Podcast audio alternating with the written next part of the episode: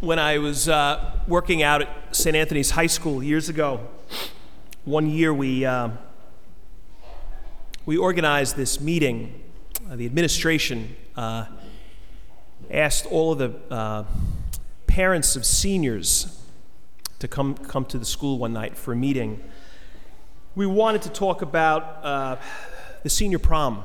This was probably January or February of their kids' senior year. It wasn't so much the prom that we wanted to talk about, it was about all the post-prom events, which had become sort of out of control over the years prior. A lot of debauchery, in all honesty. Hotels being rented for multiple days, no adult supervision, guys, girls, 17, 18 years old, drinking, kind of like recipe for disaster scenarios, right? And it was just kind of getting worse every year. And we thought, let's get these parents together and try to be strategic.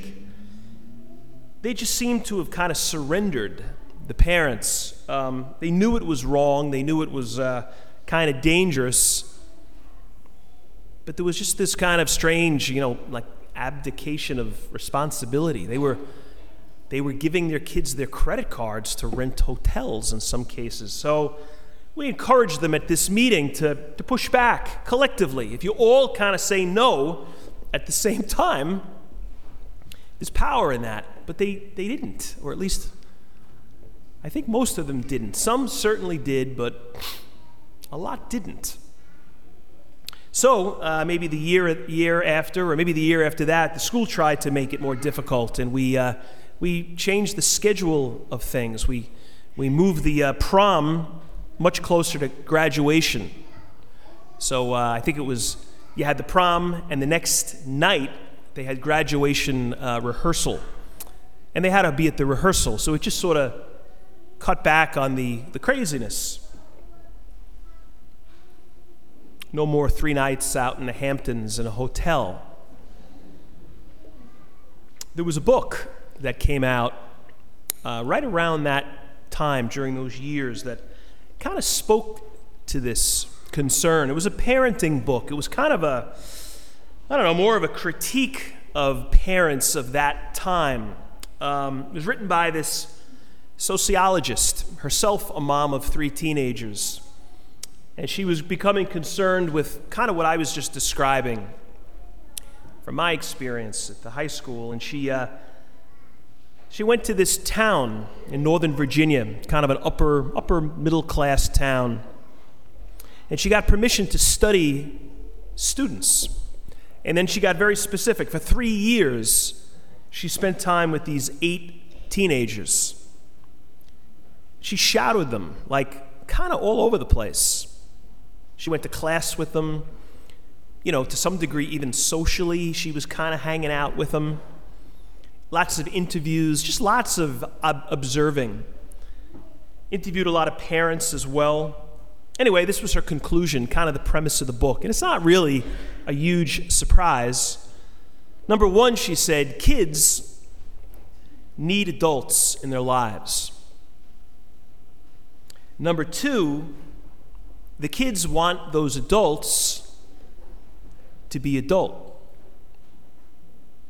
Like, they don't want their parents to be their friend or big brother or sister or the cool aunt or uncle.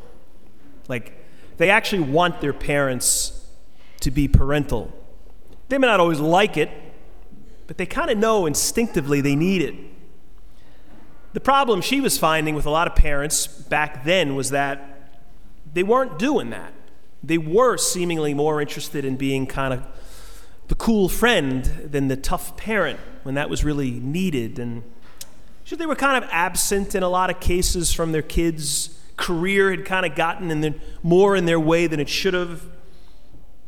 Families of divorce, fathers that were not around nearly as much as they should have been, moms who were kind of trying to juggle both mom and dad roles, feeling guilty, parents, about that fact, and not wanting to be the bad guy, So there's a lot of stuff.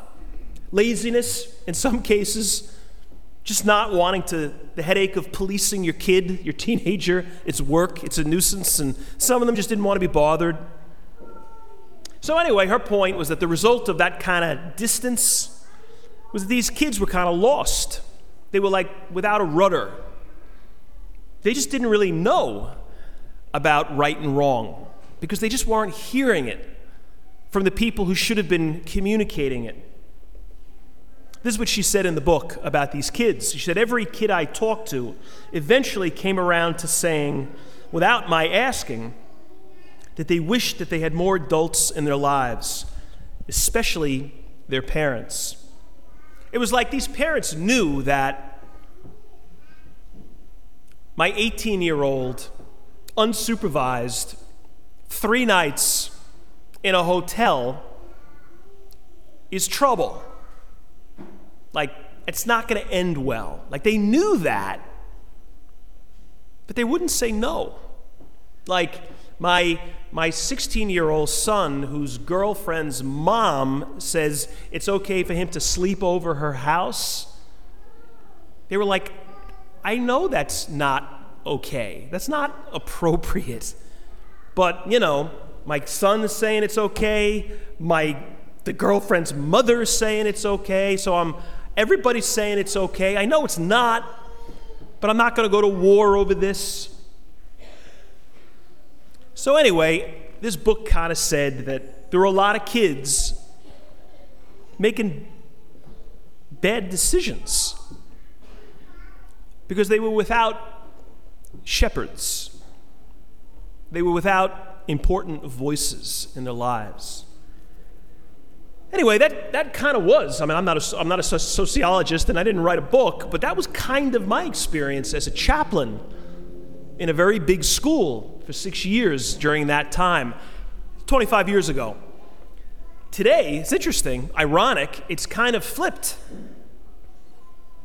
If you look at books that are being written for parents today, they're still kind of beating them up. They're still critiquing them, but for different reasons, almost the opposite reason.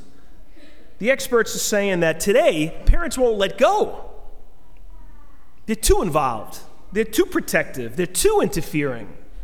They're flying these helicopters, hovering over their kids just way more than is healthy.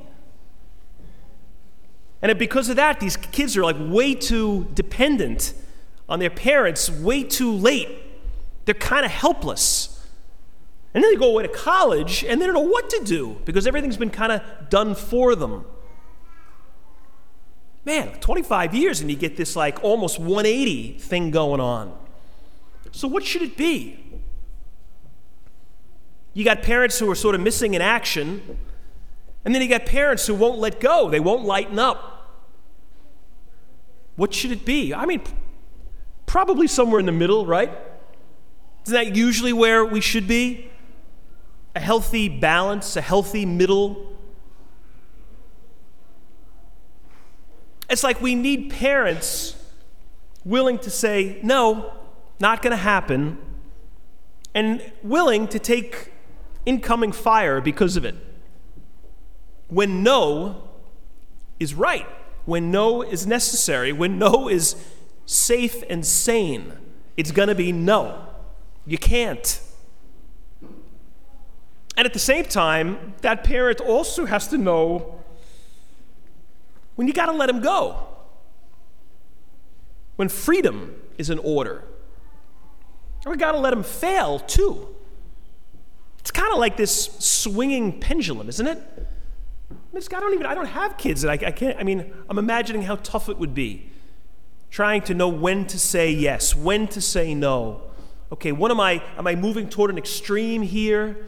Am I letting fear of something keep me from being who I ought to be? Hey, none of us are immune from this.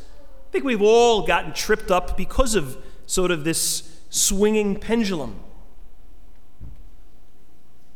But there are people, I think, who do get it right. I mean, not always. Nobody gets it right, obviously, all the time.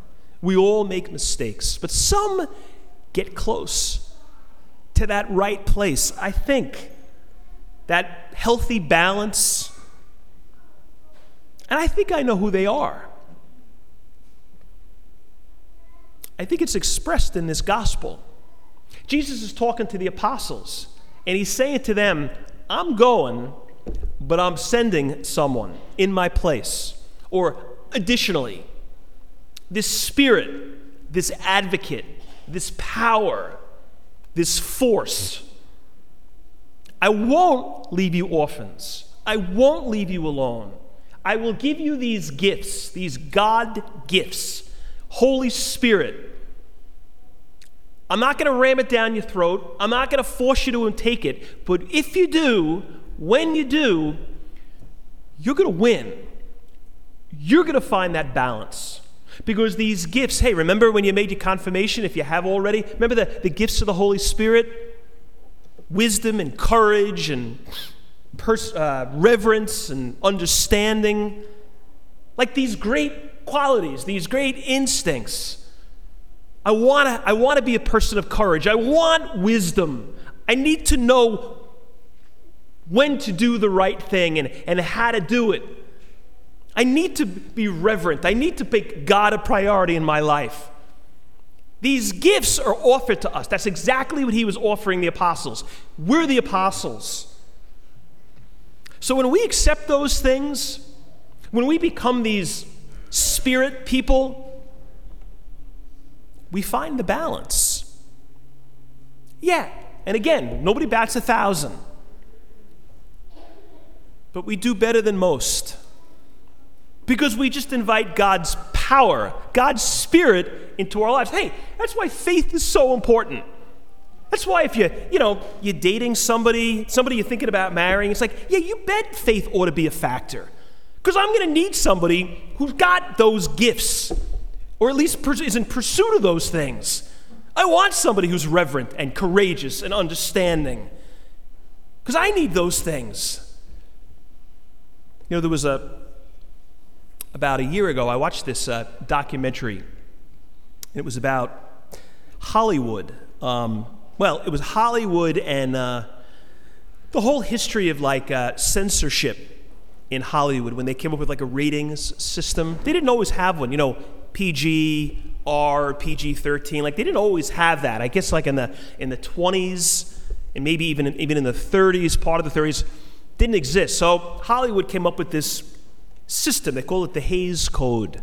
And they would rate movies, but it never really took off. People weren't really listening to it. So the church got involved, the Catholic bishops, and they created what they called the Legion of Decency, kind of a intimidating name, the Legion of Decency. And it was a bunch of bishops, or maybe people appointed by bishops, who would critique movies.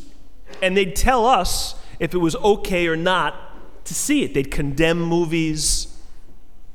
Back then, the church had enormous power. Hollywood was scared to death of the church. Because if the church said to this particular movie, no, don't go see it, guess what? We didn't go see it. So they were really worried about what the church said. Anyway, talk about extremes, it seems to me, my opinion here, but you had 70 years ago the church having so much power, maybe too much power. Everybody listened to everything the church said.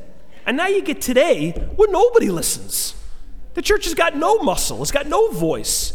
People don't consult the church almost for anything. So it's like this kind of crazy swinging pendulum. Probably like most things, we'd ought to be somewhere in the middle. Anyway, in this documentary, they mentioned a couple of movies that were sort of reflective of that time and the church's power. And they talked about this movie. It was made in 1944. It was the highest grossing movie of 1944. A lot of you saw it, I suspect. Going My Way. It was the Bing Crosby, Barry Fitzgerald. It crushed it at the box office. Won 7 Academy Awards, Best Picture, Best Director, Best Actor, Best Supporting Actor. Just dominated Hollywood. It was about a church, a parish in New York City, and these two priests. and just a bunch of events that happen in the course of the life of this parish. But it's really about these two guys, this old pastor and this new young priest. Bing Crosby is the young guy. Barry Fitzgerald is this old Irish pastor. He's tired. It's sort of a sleepy old parish. Bing Crosby is this new young priest. He comes in, breathes life into the place. But they're clashing. It's just kind of a classic old versus new thing. He's not buying this young guy's approach. And so they're not getting along. But then eventually things change. They have this reconciliation. He gets sick. The old guy gets sick. He's threatened. He's threatened by the young guy. He's kind of jealous of the attention he's getting. Very human. But he gets sick. And this is a great scene. He's in bed, kind of recuperating. And Bing Crosby, he's the young guy, he comes in and he's kind of taking care of him. He's being very kind to the old guy. So they're talking and they're kind of letting down their guard, especially the old guy. And they're kind of becoming friendly. And then the old guy says to the young guy, he points to the bookshelf in his room and he goes, there's a music box over there, go get it. So Bing Crosby takes the music box, brings it over to the bed and he opens it up and there's a bottle of Irish whiskey in this music box. And the music starts playing the Irish song, the Irish lullaby, Too-Ra-Loo-Ra-Loo-Ral. So Bing, they pour drinks and they start talking about their mothers. And the old guy's mother is still alive. She's in Ireland. And he hasn't seen her since he left 45 years ago. So he's missing her. And they drink to their mothers. And Bing starts singing Too-Ra-Loo-Ra-Loo-Ral. It's very Hollywood, very kind of sentimental scene. And a bunch of other things happen. The final scene of the movie is just so great. The young priest, Bing Crosby, is now being transferred. So it's kind of like a farewell ceremony. And the old guy, he's recovered, and he's now their buddies. So he's talking about Bing Crosby and what a good man he was and how we're going to miss him. And in the middle of his speech, the choir starts to sing. The organ and the choir starts. And it starts playing that song, that Irish Too-Ra-Loo-Ra. So the old guy clearly doesn't know why this is happening. And this great scene moment. He won the Academy Award, Best Supporting Actor. And it was for this scene alone he deserved it. So he hears the music, and you can see he's got this puzzled look like, why are they interrupting me? And then he recognizes the song, and he's even more like, what's going on? And in the back of the church, or the front of the church, by the door, is the old man's mother. Bing Crosby has sent for her from Ireland. And the old man, the son, doesn't know it. So it's so great. You just look at him. You could see him looking, and then there's no words. It's just him realizing it's his mother. And the mother starts to walk toward him, and she's like 150 years old. And she's walking, and the hands are shaking like this. And the two of them come together. I mean, it is priceless. And then the choir is singing the song, and it's just the way they did it. He gets to her, and he just lays his head like on her shoulder. And then she kind of takes his head back, and then she kisses both of his cheeks, and then she starts to whisper something into his ear. It's like, really, tears your heart out.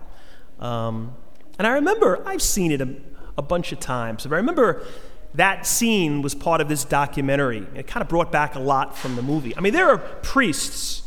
I know priests, older guys now, who saw that movie in the 40s, and it inspired them to priesthood. Like, they've told me, like, that movie made me want to be a priest. I started thinking about the priesthood because of that movie. It's like how powerful the movie was and the church was at that time and the culture.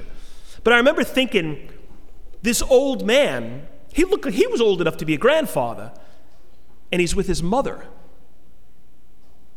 And he was almost like a little boy again. Like, we never outgrow our mothers. Like, no matter how old we get, we never stop needing them. about 6 weeks ago, I got sick. I got like a bug. I got like a stomach virus. And I was up all night. It was a very unpleasant night in the bathroom multiple times. And the next morning, I was still feeling lousy. I tried to eat a little bit, got sick again, and I called my mother. Like, I'm 57 years old. But I called her, and I just said, yeah, I'm sick, Ma. And then it was like, she was like a ninja. Like, she just questions, do this, don't do that, stay away from this. And I kind of knew all that. Like, I've been sick before. Like, I didn't really need to know that stuff. But I just wanted her in the mix. Like, I kind of wanted her to know, like, and she called me 4 times a day for the next 5 days. By day 2, I was fine. By day 4, I was like, Ma, stop. Like, I'm fine. I'm completely okay. Well, you just got to be careful. You know, your body took a beating and all this kind of stuff.